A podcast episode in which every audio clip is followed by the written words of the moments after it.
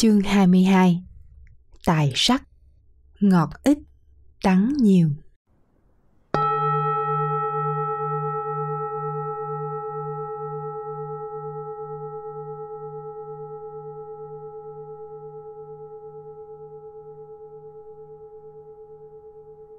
Một La Mã. Dịch nghĩa. Tài sắc hệ lụy người. Người không xả bỏ được tài sắc chẳng khác nào trên lưỡi dao có dính chút mật. Không đủ một bữa ăn ngon. Thế mà trẻ em không biết. Tham ngọt liếm vào. Tất sẽ bị tai họa đứt lưỡi.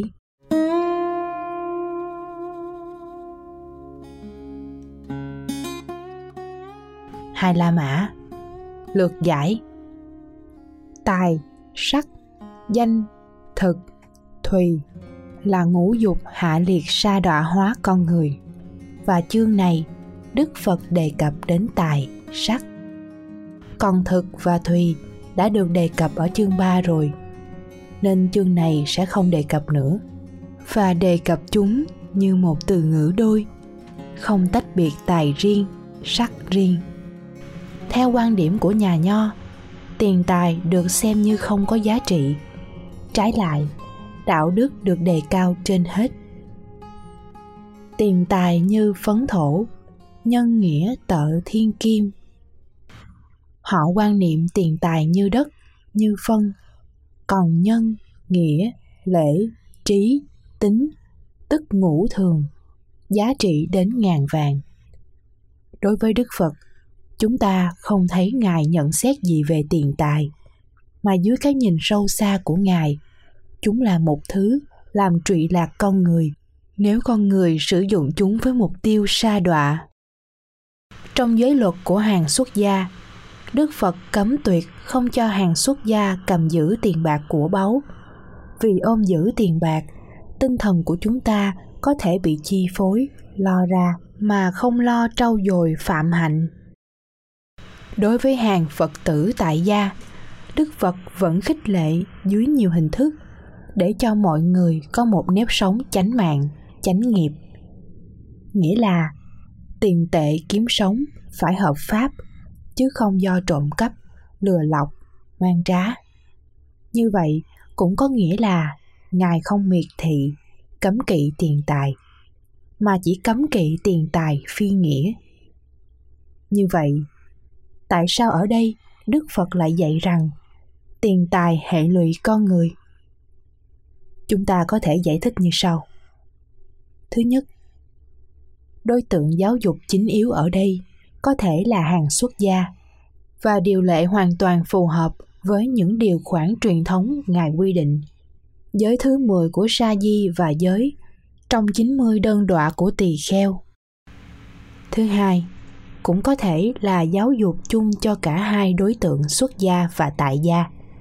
Xuất gia như đã nói, còn tại gia thì chúng ta phải hiểu rằng ở đây ý của Đức Phật muốn nhấn mạnh sự giàu sang làm người ta khó học đạo như ở điều 2 chương 12.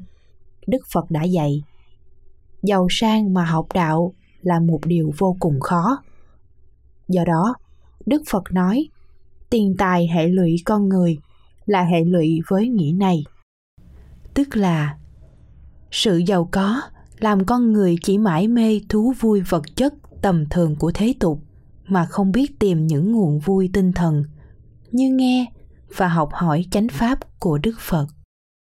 Một phần quan trọng khác mà đức phật muốn nêu rõ ở đây là tác hại của sắc dục.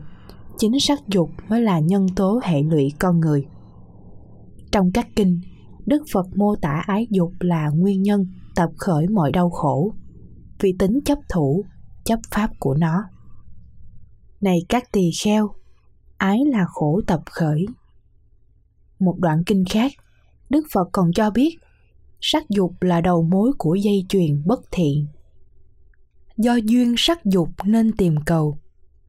Do duyên tìm cầu nên có tham dục. Do tham dục nên có đắm trước. Do đắm trước nên có sang tham. Do sang tham nên có bảo thủ. Chấp trượng đấu tranh, nói lời ly gián ngữ, vọng ngữ. Rất nhiều các ác, bất thiện pháp khởi lên từ đây. Cả hai đoạn kinh vừa nêu trên đều xoáy vào trọng tâm tác hại của sắc dục, hạ liệt, gây đau khổ con người. Và ngay cả các kệ pháp cứu, đức phật cũng khẳng định như vậy. Ai sống đời này bị sắc dục buộc ràng sầu khổ sẽ tăng trưởng như cỏ bi gặp mưa.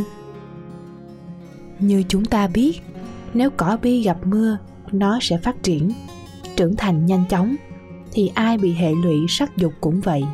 Sẽ phát triển, tăng trưởng nhanh chóng trong các bất thiện pháp. Do đó, muốn chặn đứng mọi nguyên nhân đau khổ, nhất thiết và trước tiên phải chặt dây ái dục như cây bị chặt đốn, gốc chưa hại vẫn bền, ái tùy miên chưa nhổ, khổ này vẫn sinh hoài. Dây ái dục chưa chặt đứt mà muốn an lạc, thì giàu có muốn vẫn phải bị luân hồi. Người đời thích sắc dục, ưa thích các hỷ lạc, tuy mong cầu an lạc, chúng vẫn phải sinh già. Đó là một sự thật chất ngọt của ái dục thì ít, chất đau khổ của nó thì nhiều. Biết vậy mà còn nhảy vào sắc dục. Đức phật cho đó là hành vi của những kẻ chưa trưởng thành nhân cách, chưa trưởng thành trí tuệ, mặc dù tuổi đã lớn, và họa đau khổ ràng buộc vào thân là một điều hiển nhiên, không thể tránh khỏi. Người không xả bỏ được tài sắc, chẳng khác nào trên lưỡi dao có dính chút mật không đủ một bữa ăn ngon. Thế mà trẻ em không biết, tham ngọt liếm vào, tất sẽ bị tai họa đứt lưỡi. Như vậy cũng có nghĩa là ngay chất ngọt của sắc dục, chất đau khổ đã hiện hành kề bên, như hình với bóng không tách rời nhau trong sự hình thành và tồn tại.